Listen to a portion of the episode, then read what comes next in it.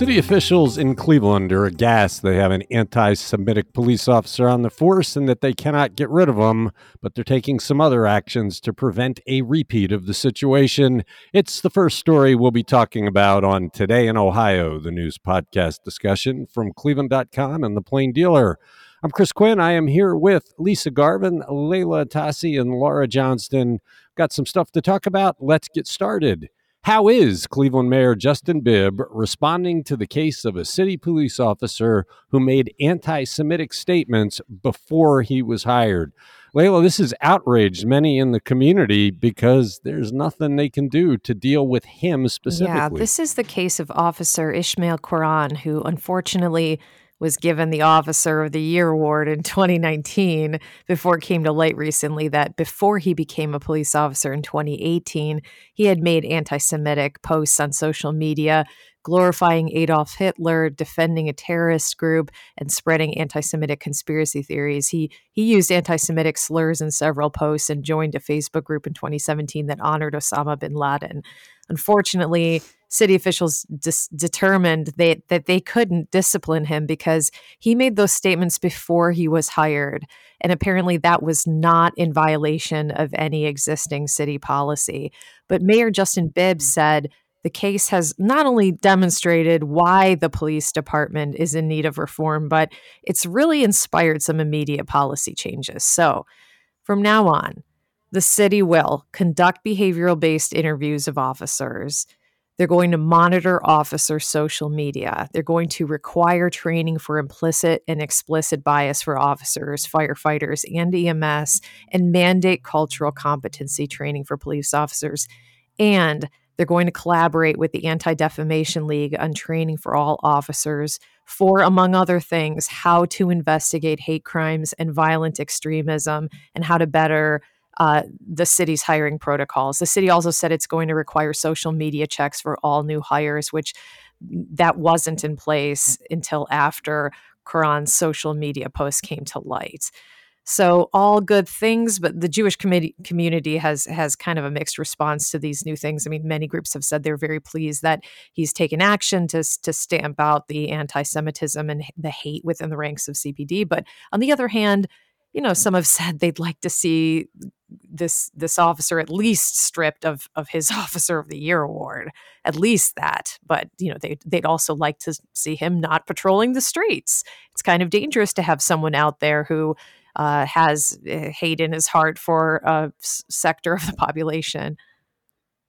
Well, I, there are a couple things. One, I, Officer of the Year awards are always it's always a dumb thing to do because how many times do oh, we come back time. later and say, I mean, it's just it's a, they should stop giving those out because it always embarrasses them. Uh, second, we're not really talking about how this guy made it through. I mean, we, you know, we had the horror of what happened to Tamir Rice because Cleveland did not do its job in vetting the officer that shot him. We did after the shooting. We very quickly found out he was declared unfit to be an officer in a suburb and should never have been hired.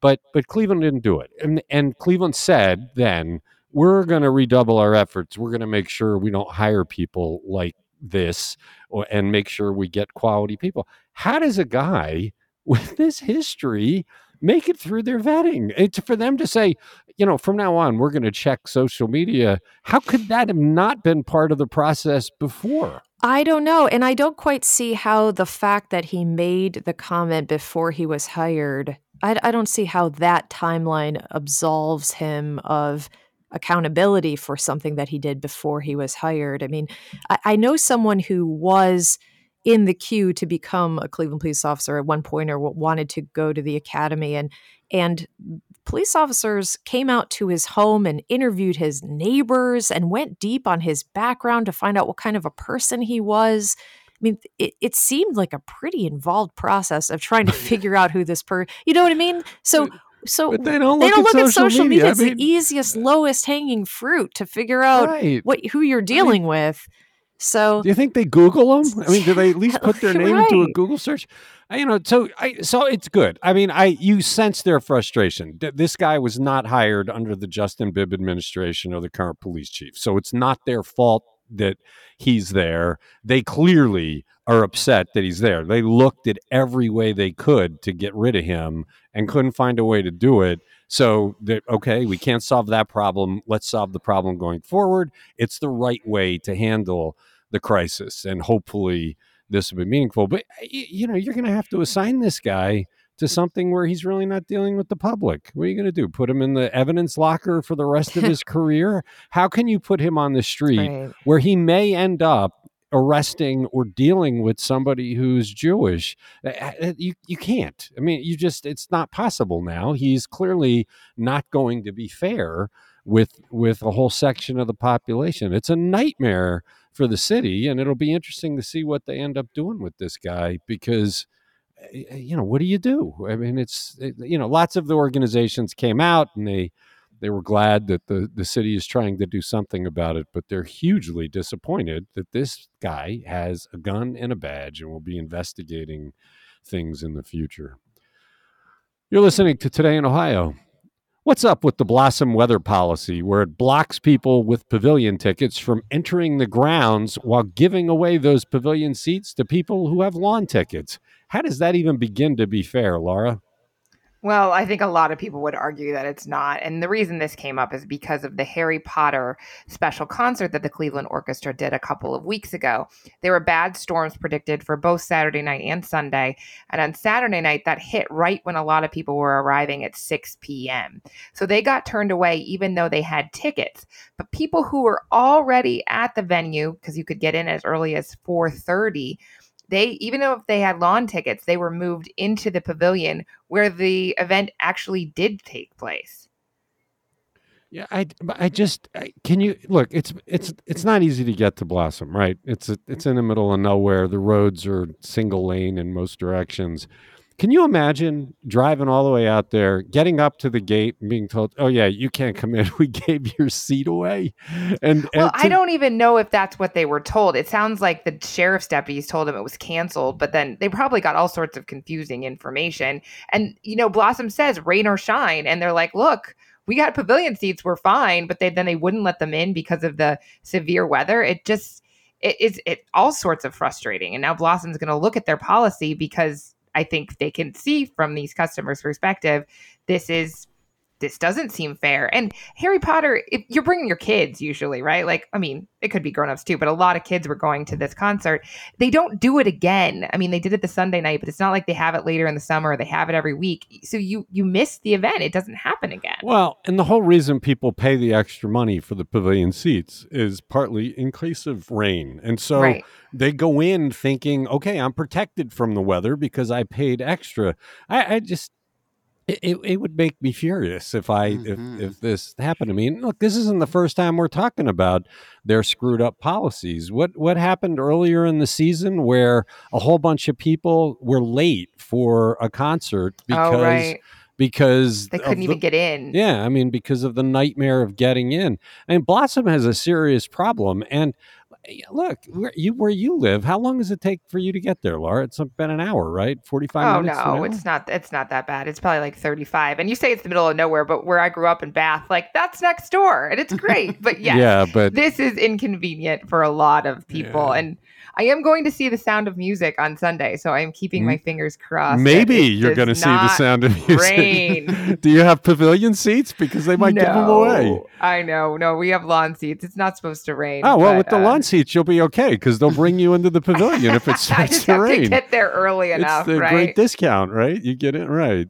Yeah, it's real. It's just it's a hellish situation. They should solve this. It's a, it's people are not happy with. I'm it. actually surprised it doesn't happen more often. I guess in May they had a Tears for Fears a show when it there was a severe weather and they delayed it for uh, 45 minutes until they were safely able to enter the ground. So they people had to sit in their cars and just say they're like you can't come in. You have to sit there until it's clear because we're talking about a wide open swath of land that you know that lightning could hit. That's the problem. It's not just the rain. You're listening to Today in Ohio.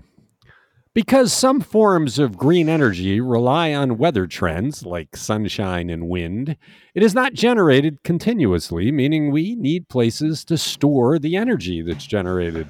What is Case Western Reserve working on to help utilities store the power generated via green energy sources, Lisa? Well, in a word, they're working on electrolytes. And every time I hear that word, I think of the movie Idiocracy. Brawndo, it's got electrolytes. But anyway, Case Western Reserve University got a four year, $12 million grant from the Department of Energy to continue their research on the next generation of electrolytes. They have a center, it's called the Breakthrough Electrolytes for Energy Storage Center, and they got 20, uh, I'm sorry, $10.7 million back in 2018 to get this whole thing going. So the thing with wind and solar, it does require battery storage of the, the power that it produces so they can reach its full potential in all conditions. So you'll have power when it's not windy or not sunny. So what they're working on, it's called a flow battery. So what this battery does is it passes liquid electrolytes through electrodes those electrodes collect electrons and then convert that into chemical energy that can be recovered at a later time as electricity. Now, some current electrolytes are water based, but they have limited storage or they're chemical solvents which are more volatile and you know they're trying to find a happy medium there so the mission at case western is to develop safer electrolytes that would be based on hydrogen bonding networks it would be a lower cost a higher performance and you know we're, but we're going to have to wait about 10 years before we can really put this into practical application but it's certainly something that's coming down the pike that we need. They're also working with several universities on this uh, ohio state texas a&m columbia nyu the university of tennessee notre dame and the pacific northwest national lab and also hunter college. So a lot of people are working on the next generation of renewable energy and uh, th- to be clear, this is for the big storage. This isn't something that would help with the electric car battery. This is where you're talking about massive storage of power generated during the peak times so that you can use it when the sun isn't shining. Correct. Yeah. It's fascinating how much battery technology is evolving. I mean, if you think back, Lisa, to when we were kids, how long those cheesy Radio Shack batteries lasted when you put them into something, and now they do really go on quite a bit, and the rechargeables have remarkable life. It's cool that we're in the center of that. The green energy movement is uh, could be a very profitable one for a manufacturing state like Ohio. You're listening to Today in Ohio. I think Lisa and I are going to disagree a bit on this next story. How are tenants of a lakefront mobile home park in Cleveland responding to the sale of a park to a nonprofit agency, and what are they demanding? Layla, this was a pretty detailed story that Courtney Astolfi published yesterday, laying out all the different aspects of this. Yeah, case. she did a great job with this. Uh, this mobile home park has been at Euclid Beach in, in the North Collinwood neighborhood since the 1980s, not too long after the amusement park closed there in 1969. So many of these tenants have, have really enjoyed this, this lovely lakefront community for decades. Well, the Western Reserve Land Conservancy bought the community in December from its owners, a subsidiary of Dallas based Moore Enterprises. And the Land Conservancy bought it to keep it out of the hands of a private developer, which could have built a luxury high rise or some other housing project. But the Land Conservancy's mission is to increase public access to nature, right? So they're eyeing it to expand the neighboring Metro Parks property onto some or all of the grounds of the mobile home park so the public can have more lakefront access. And that would, of course, mean displacing some or all of these longtime residents. So recently, these residents decided to form a union. They're calling themselves the United Residents of Euclid Beach, and they issued some demands in a letter to the Land Conservancy. First and foremost, they they want to stay put even though they they live in mobile homes, they there really isn't much mobile about them. They they they many of these these mobile homes have been in one place so long that the wheels and the frames are just about buried and dry rotted and, and couldn't be moved without falling apart. So these families would lose the homes that they own outright if they tried to take them to another mobile home park. It just can't be done. But if they were forced to leave, their letter demands ample time to make those plans. They want three years' notice and reasonable and generous payments to relocate and pay pay higher future rents. And in response to the tenants, the Land Conservancy didn't make any promises other than a pledge not to relocate anybody until at least December, mm. which is right around the corner. Uh, but they're they're worried they they won't. You know, the the tenants are worried they won't have the time and money to plan for the relocation if they aren't given this big window. And they're arguing that the Land Conservancy should arrive at an equitable way to offer lake access to the public without booting them from their homes. Uh, it's just a very uncertain situation for them, and you know both parties, uh, you know, they just can't can't find that that middle ground yet. So um, that's how it's playing out at the moment. Lisa, you have some thoughts on this. Well, and there are signs up. I'm a regular at Euclid Beach, and there are signs up, you know, about the Euclid Beach neighborhood plan to take the public survey, which I did. And in the comments area, I said, leave that mobile home park alone. They are making this argument that, that removing that park will increase waterfront access. There is already waterfront access all the way from the Euclid Beach Pleasure Pier all the way down to the marina unbroken. There's a trail that runs right in front of that park. It's well maintained, it's fenced off. I really don't see how removing that park and taking low income people away from a beautiful lakefront situation is going to change things. It's not going to make it any more accessible. Here, here. I was trying to remember very early in my reporting career. I think it was in Delaware, in Sussex County, Delaware there was a similar issue with the trailer park. People were going to be thrown out because the new owner came in, and all of these same problems existed. These are not really mobile homes. We call them mobile homes, but once they're in place, they start to rot. Moving them is very expensive. And unlike houses, which are renewable, these things eventually deteriorate and become trash. And in the end, in that case, it's the land rights that prevail. So, you have a nonprofit that is dedicated to lakefront access, which I know from what I hear from people in Northeast Ohio, they clamor for. They want Burke closed down. They want more and more and more access because it's our chief environmental feature and we don't get to use it. And they now own it. They have the land ownership rights. And when you buy a trailer, you know you don't own the land. You know the day might come where a new owner comes in and says, Yeah, I want you gone. I mean, that is part of the risk of buying a mobile home. And so I, I think the nonprofit here is trying to be helpful. They're they're saying we will work to assist you, but their goal isn't to have a mobile home park on the on the lakefront. Their goal is to establish more parkland, more access and I don't think it's a surprise they're moving in that direction.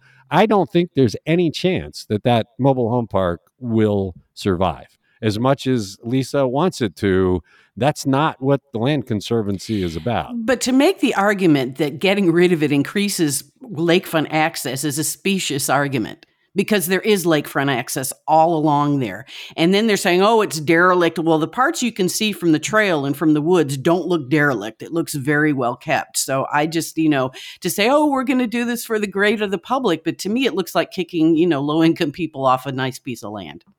Although they're not that low income, the story had one person say that that they would not get help because they make too well, much money. So you not... know that the threshold is very low that you can make pennies above poverty and then you don't get you don't get public assistance. So that's not the way I read it though. I read them as saying we live on retirement incomes that don't don't sound meager. Maybe I misread the story, but We'll see. I, I don't think this ends well for the mobile home tenants. Well, I think ultimately I just want to throw in there. It sounds like the previous owner uh, did did the community a, a grave disservice by not keeping up the water lines. That is another problem, right?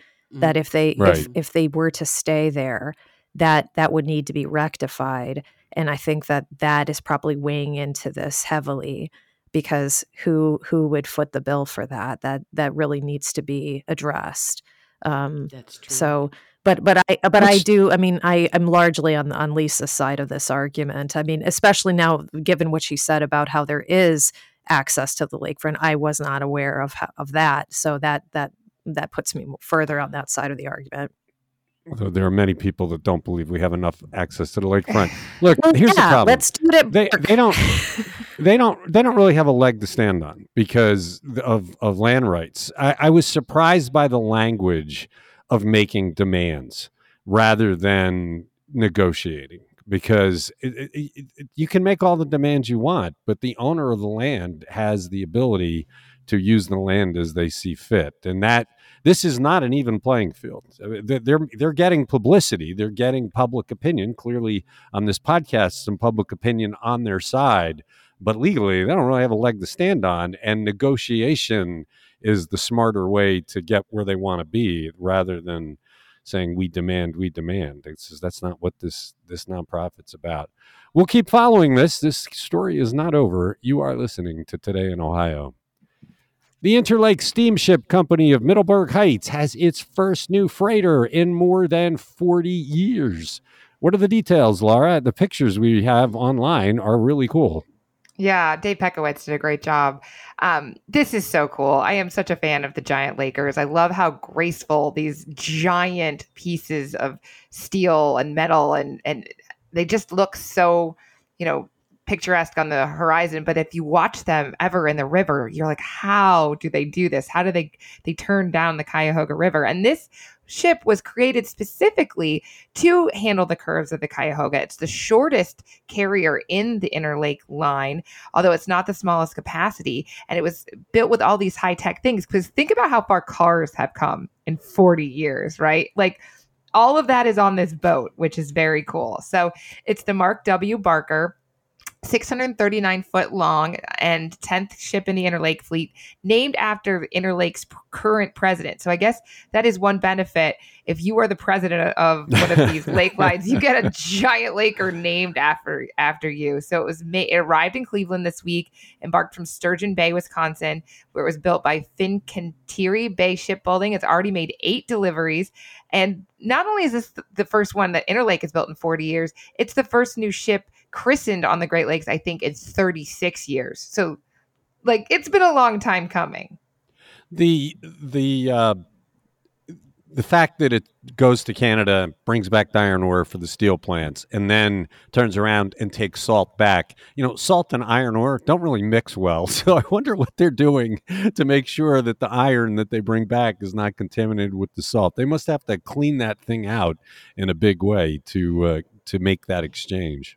Yes, absolutely. What's cool about this is, you know, we've talked about um, all of the of the shortages and the slowdowns and delays, and so there's a new focus on shipping in ships as a cost-effective, economically advisable, environmentally friendly way to carry things. And so they said we wouldn't build a ship like this we didn't believe in the future of the industry. So, I mean, I they they travel for like 10 months of the year. They only get locked out between christmas and uh, early march so and with climate change that that may be gone altogether. Exactly. you never know.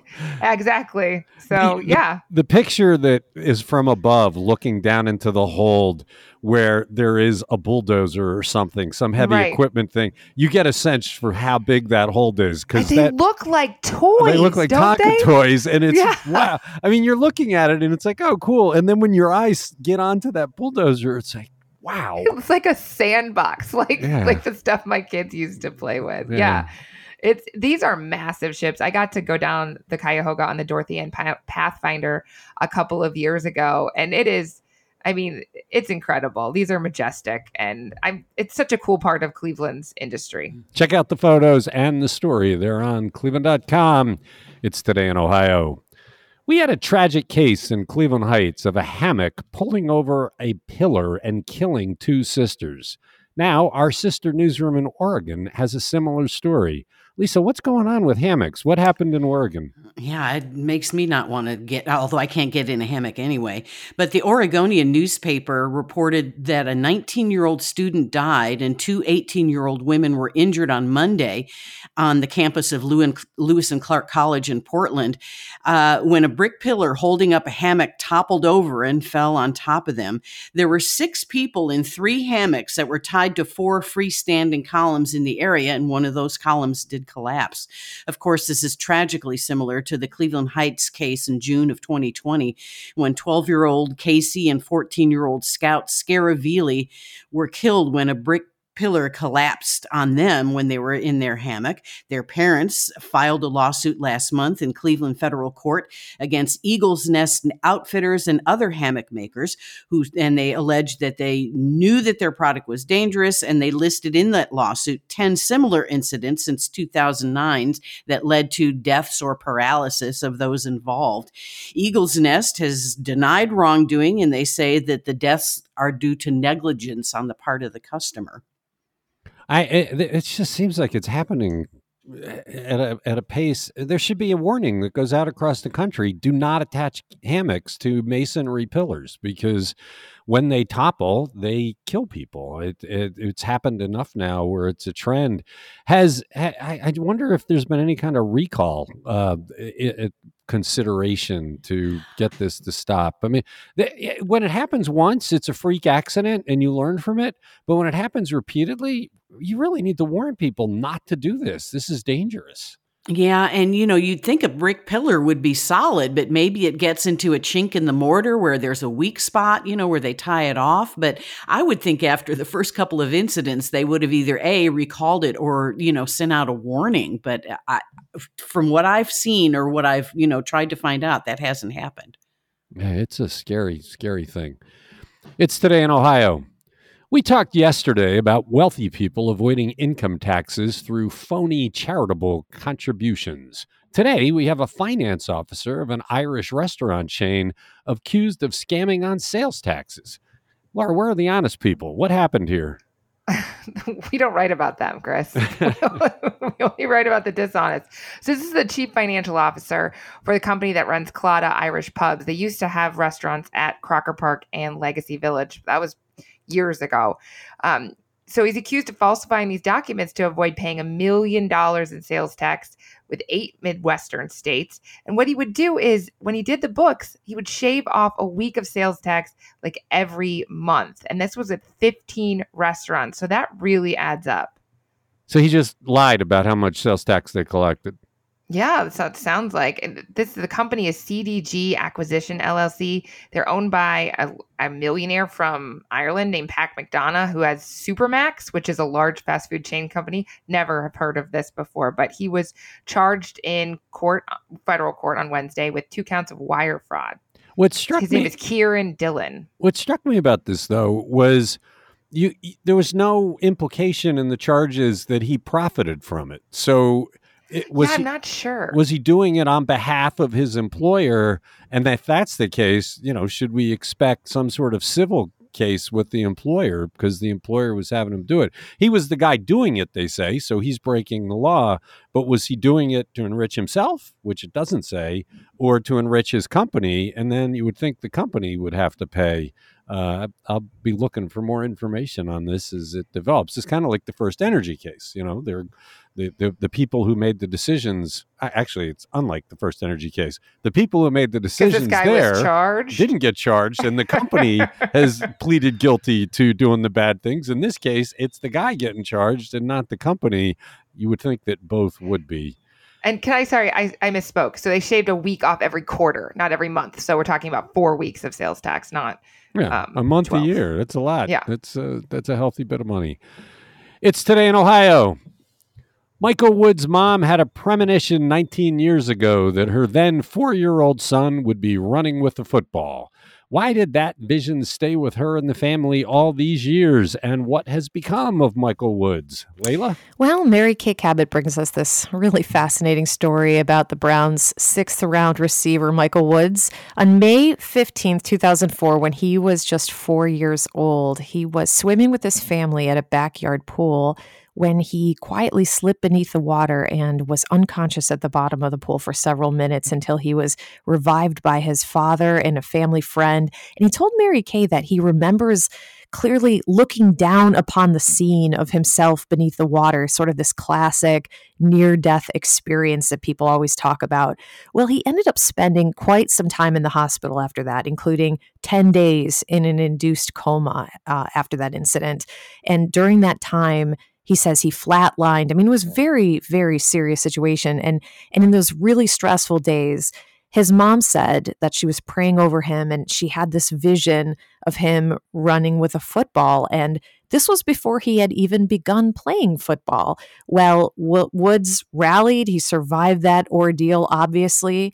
He went on to become a multi sport athlete in high school and college, and, uh, and the rest is history, right? so yeah, he's and so far he's on the Browns roster for this season, so people will get to see him. Yeah, it was a it's an interesting piece that Mary Kay picked up on and put together. She published it yesterday in Cleveland.com. I'm not sure when it'll appear in print, but uh, some insight into one of the current Browns players.